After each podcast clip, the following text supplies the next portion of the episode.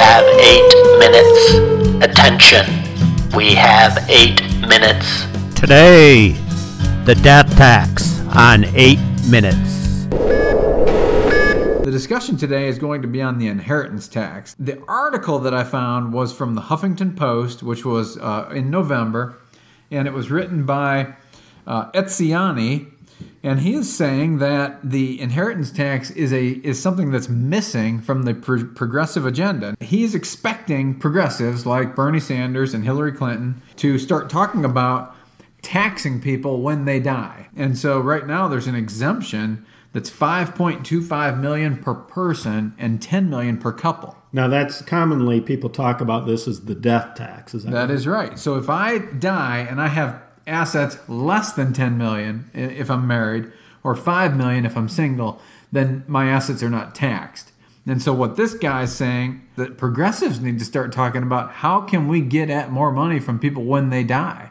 And is that fair that I should be able to die with say 2 million dollars and leave that money to my children without it being taxed? And this issue is a huge issue. I mean, it speaks to what our nation is. Back in the day, and I'm talking 200 years ago, 150 years ago, the whole reason for the formation of the country was because they, wanted to make a country where people had equality is, is a founding principle. Right.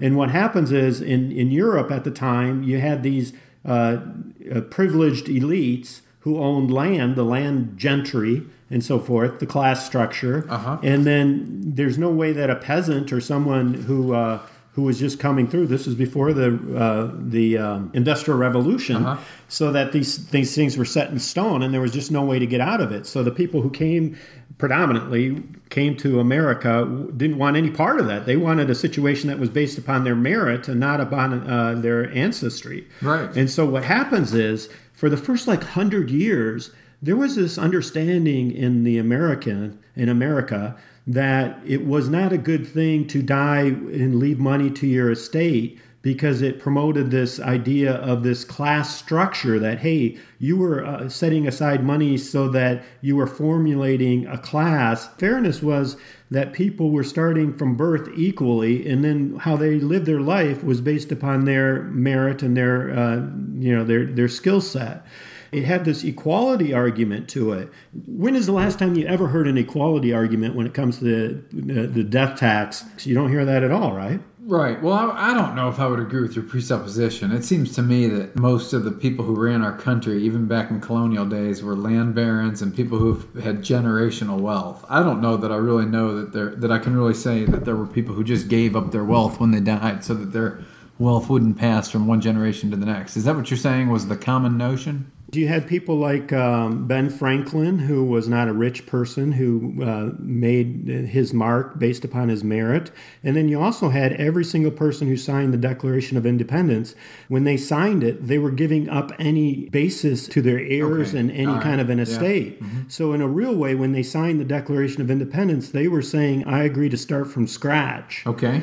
And now it's it is fair to say that well some were uh, you know deeded uh, land and so forth, but that wasn't a given. That wasn't that was uh, rights that were conveyed by the king, and there was no assurity that if we if the colonies were successful in breaking away from England, that the right to those properties would would follow.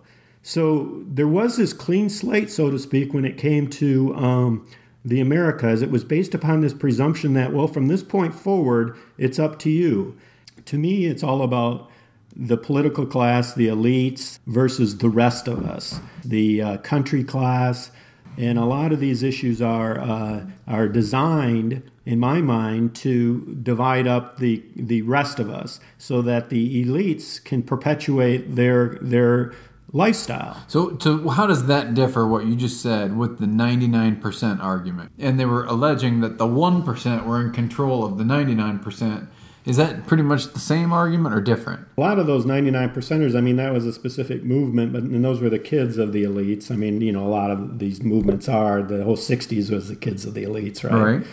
But and it's more or less just a, a exaggeration of their rebellion from their parents. But What I'm getting at is it was the prevailing view for the first hundred years or more of this country that the whole idea of passing on wealth to your heirs was something that was frowned upon, uh, or at least not something that you would hold out as a badge of honor. Okay. And then what happened was um, recently uh, it's become in part of this is because they labeled it the death tax, and people just took offense with the idea of well, I don't, why should I be taxed?